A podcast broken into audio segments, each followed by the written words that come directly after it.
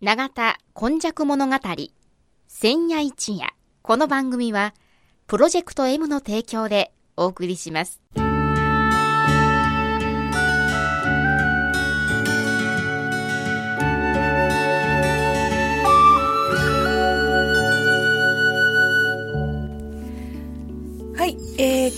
ー、今夜もこの番組の時間がやってまいりました。司会進行はいつものように FM ワイワイのキムチ焼き。そして118夜、えー、この日はこの方のお話です。須磨で生まれ須磨で育ち八十数年。井上勇です。よろしくお願いします。はいえー、今回の118夜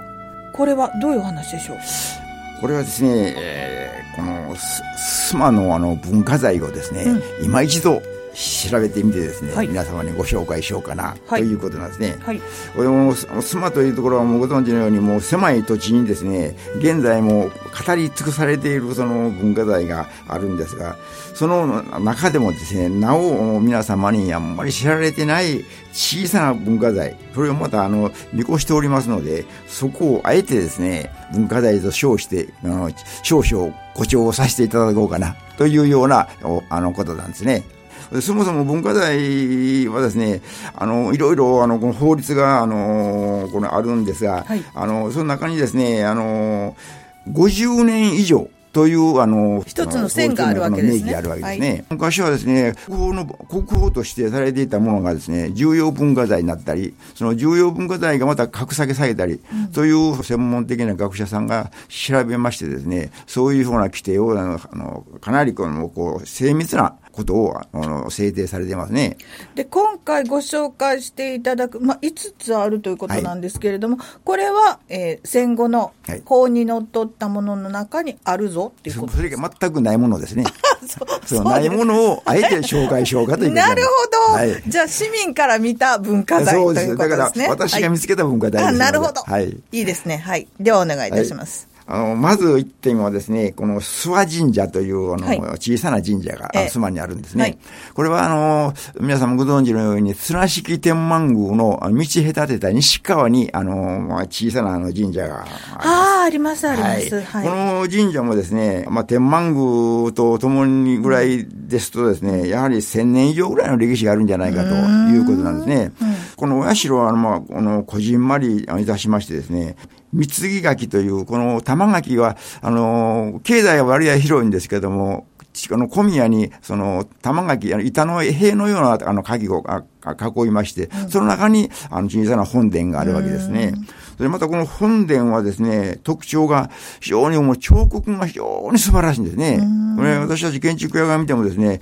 なぜこういう小さなお社に、この見事な彫刻があるんだろうか、というようなほどの立派な彫刻がありますね。でまた、この諏訪神社がですね、いろいろこの伝承というか伝説的なことがありまして、須磨のあの、須磨というあの地名のですね、あの、この、この起こりがですね、この諏訪を、ま、あの、この、この、混じって、あの、この、文字って須磨になったという伝説がありますね。そしてからもう一つは、この、冷やし向く明神という名前もついておりますね。こういうその、あの、ことがですね、ほとんどの方がですね、あの、知らないようになりまして、うん、で、そしてこの、この神社はですね、ちょっとこの永田神社とちょっと関係がちょっとありまして、はい、永田神社のこの祭神は、あのーこの琴城主の御事がお祭りされておりますね。その兄弟のあの神さんということですね、うん、このあのご神祭は、あの、竹皆方、これ、たあの建築の剣、で、あの、恩、名前、方、竹皆方の御事というあの神さんが祀られているんだそうですが、この神様が永田神社のあのこのご神さんと兄弟の神さんだそうです。うん、そして、永田神社は領を守る神様ということにあのやられてるんですけど、この諏訪神社は狩り。要するにあの、狩りをあのこの守る神様。というふうにですね、この諏訪の村人から今までずっと伝承的にあの伝わっているんですね。そしてこの、この狩りというのはですね、この諏訪神社のお祭りは最近はもう全くないんですが、あの、このお祭りはですね、あの、イノシシの肉を食べると、そういうような、あの、この祭りがありまして、そ、そして、あの、村民が、あの、イノシシの、あの、肉を食べるためにはですね、まず諏訪神社に肉を奉納して、そして、あの、あの、自分たち村人もですね、その、イノシシの肉を食べるというような習わしが昔はあったそうですね。そして、この神社はですね、この須磨のそのメーカーがですね、代々ずっと引き継いでお守りしとったんですけど、特に前田、頼弘、友吉、紀藤、岡本というこの旧家がですね、交代でずっとお守りをしてたんですけど、現在はその様相はもう全くなくなりまして、現在は綱敷天満宮の拙者、はい、という形で、あの、現在、あの、や、お社は残っておりますね。なるほど。そういうことでですね、この、諏訪神社もですね、あの、そういう歴史があって、小さな、あの、神殿であっても、この彫刻が立派であると。そして神様も永田神社と、あの、この諏訪神社が、あの、兄弟の、あの、神さんが祀られているということがですね、あの、あえて、あの、皆様にあの知っていただきたいな、はいはい、というようなことですね。はい。はい。それからですね、その、この須磨寺のですね、あの、達中のあの一家寺で昇格院というお寺がありまして、はい、このお寺にですね、この赤棚というのが奉納されてるんですが、これはちょっと手前味噌になるんですが、この赤棚は私がちょっとあの、建立させていただいたもので、そうですはい。あの、この赤棚はですね、あの、奈良の岩光寺という、あの、河原で有名な、あの、このお寺があるんですが、そこここに国宝の赤棚がありまして、この昇格院の住職がですね、それ、同じようなものを作ってほしいということで、全く同じようなものを、あの、この、作ったんです。この赤棚というのはですね、この仏様に、あの、お花、とか、お水を、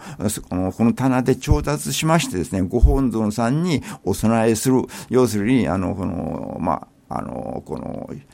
仏、仏具の一つというような感じもしますね。そして、この、ちょっとこの裏話がありまして、これを、この赤棚を、あの、作ってから40年になるんですけども、作った当時、あの、まあ、あの、私はまだまだ、あの、若かって、あの、この小学院の三浦ご住職と一緒にですね、50年経ったら、井上さん、これ、あの、神戸市指定文化財に申請しようじゃないかと。それまで我々生きてるかなと思うんですけども、あの、今40年になりますので、もう10年先にもし生きておれば、あの、文化財に申請しようかな、というようなことがあるんです。で、またこの大本山須磨寺の中にですね、この赤棚のあるのは小学院がの、その、だけなんで、これも正直また珍しいんですが、現在も、あの、この小学院の正面の、あの、右側に、あの、この、あの、鎮座しておりますので、はい、また須磨寺にお参りになりましたら、この赤棚もですね、はい、この文化財の一環になるようなことになるかもわかりませんので、皆さんはしかとあのご覧になっていただきたいなと思いますね。はい、それからですね、この、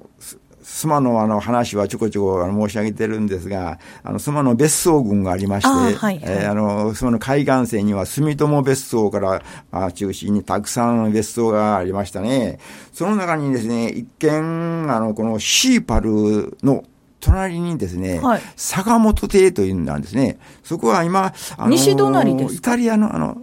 料理、イタリアのその料理シーパルに向かって西隣、あ、道路挟んで西隣。はい、あのー、なんか難しい名前の屋号なんで、私ちょっと 表現できませんのですけど、はい、あの、イタリアンの、あの、ええ、ございます、ございます。はい、そこのですね、周囲にある、その、石垣の、あの、石の塀があるんです。ええ、見事なものがございますよね。その石はですね、普通は、あの、この、積み上げるんですけども、縦にずっと並んでるんですね。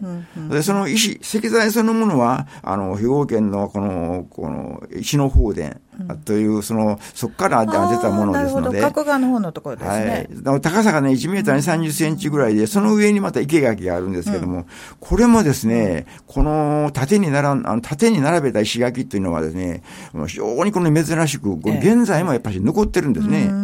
これは少なからずやはり、あの、100年近くなりまして、別荘群の中でこの坂本邸がですね、一見残っているということと、その石垣もですね、これは一見何の変哲もないんですけども、あれ？なんかこの塀は変わってるな、というような、あの、感じがしますね。そして次はですね、この、高取工場。これも皆さんがご存知かな、あの、あの、なかろうかなと思うんですけども、現在は、あの、この、あの、こうスーパーマーケットがあり、マンションが、あの、まあ、立ち並り、スマ警察も、その、高取工場の中にですね、えあの、あったんですけども、この高取工場はですね、あの、この敷地をですね、ちょっと、あの、調べてみますとですね、この、あの、甲子園球場の4、4.6個分ぐらいのその総面積あったんですね。そしてこのターテル工場はですね、元来、あの、この蒸気機関車を主に製造と修理をしてたんですね。そしてその後に電電気機関車を作るようになりましたので、うん、そしてその当時の高取工場の工場長がですね、温故自身、な、まさしくですね、その言葉に、あの、この四文字熟語にピタッとはまるように、前は蒸気機関車を製造してたけども、その技術を持って今、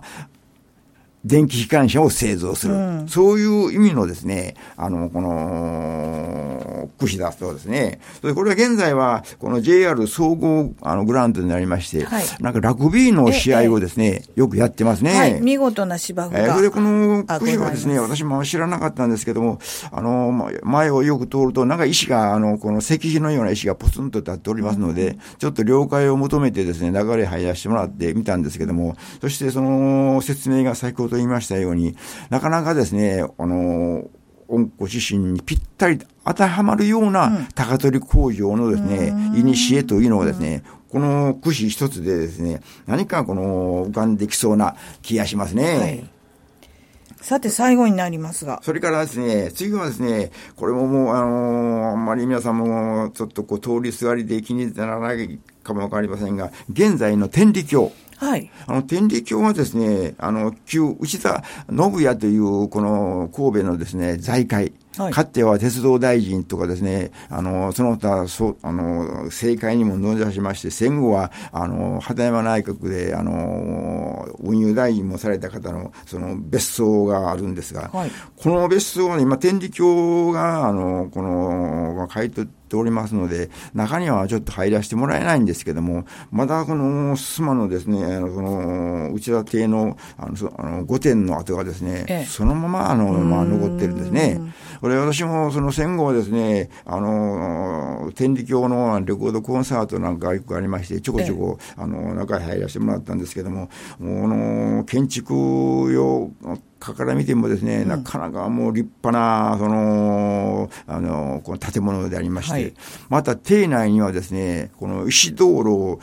とが、道路がたくさんありまして、これもですね、このもう、あの、美術的というんですかね、うん、その素晴らしい、その、芸術的に溢れた、うん、その、石道路がですね、あの何基もありますね。これもですね、一般にはその知れてないんですけども、まあ、あの、あえてこの私が見つけた文化財、なんですが、これも皆さんにやはり天理教を通じましてですね、こう公開してもらったらいいんじゃないかな。これらはですね、おのおの、あの、この、申請をすれば、あの、ぶあの指定ぶあの、にされるんでしょうけども、これは、あの、いろいろ私も調べてみたんですけども、こういうそのあの指定あの価値があるものでもですね指定されたらやっぱり制約があの多少あるのでですね申請をしない、うんうん、というようなあの話もあの聞いておりますね。はい、そして、まあ、あの現在はそういう形その他もですねあのちょこちょこあのこのこの古いあのものが残っておりましてですね話に出るような面白い話題もですねまだあるんですがやはり今日はですねこの特にこの皆さんも通りすがりでよく、あの目にされるようなことをですね、はい、あえてあの紹介をさせていただきました。わ、はい、かりました、えー、井上さんの、えー、妻に対する愛というかそこにあのこう個人からの昔からのいろいろな文化財というものがあるっていうようなお話を聞かせていただきました、えー、本日のお話いただいたのはこの方です。妻の住人井上勇でした、はい、では来週もまたお楽しみにしてください。永田今昔物語千夜一夜。この番組はプロジェクト M の提供でお送りしました。